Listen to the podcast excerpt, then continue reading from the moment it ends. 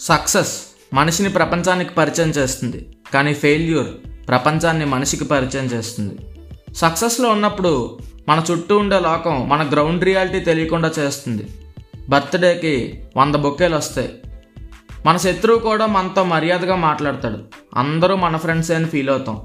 కానీ ఒక్కోసారి ఫెయిల్యూర్ అయితే ఒక్క బొకే వస్తుంది.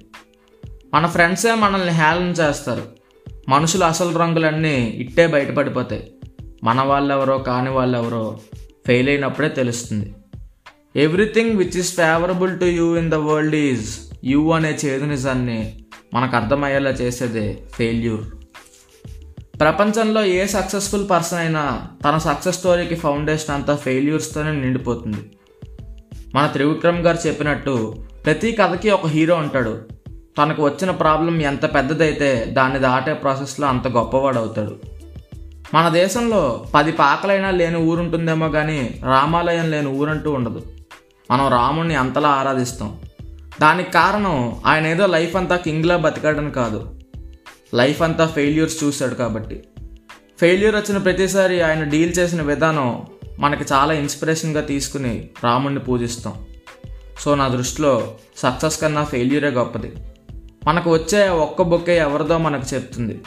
మన వాళ్ళు ఎవరో కాని వాళ్ళు ఎవరో మనకు చెప్తుంది. మనల్ని బలపరుస్తుంది. ప్రపంచం అంటే ఏంటో తెలిసేలా చేస్తుంది. మన భాస్కర్ భట్ల గారు చెప్పినట్టు అన్నీ సరిగ్గా కుదరడానికి ఇదేమీ వంట కాదు. జీవితం. ఒక్కొక్కసారి మనం హండ్రెడ్ పర్సెంట్ ఎఫర్ట్ పెట్టినా ఫెయిల్ అవ్వచ్చు.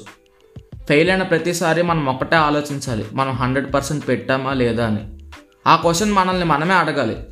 మన అంతరాత్మ ఇచ్చిన ఆన్సర్ మనకి ఆనందాన్ని కలిగిస్తే మన సక్సెస్ అయినట్టు లేకపోతే ఫెయిల్ అయినట్టు. చివరిగా ఒక్క మాట.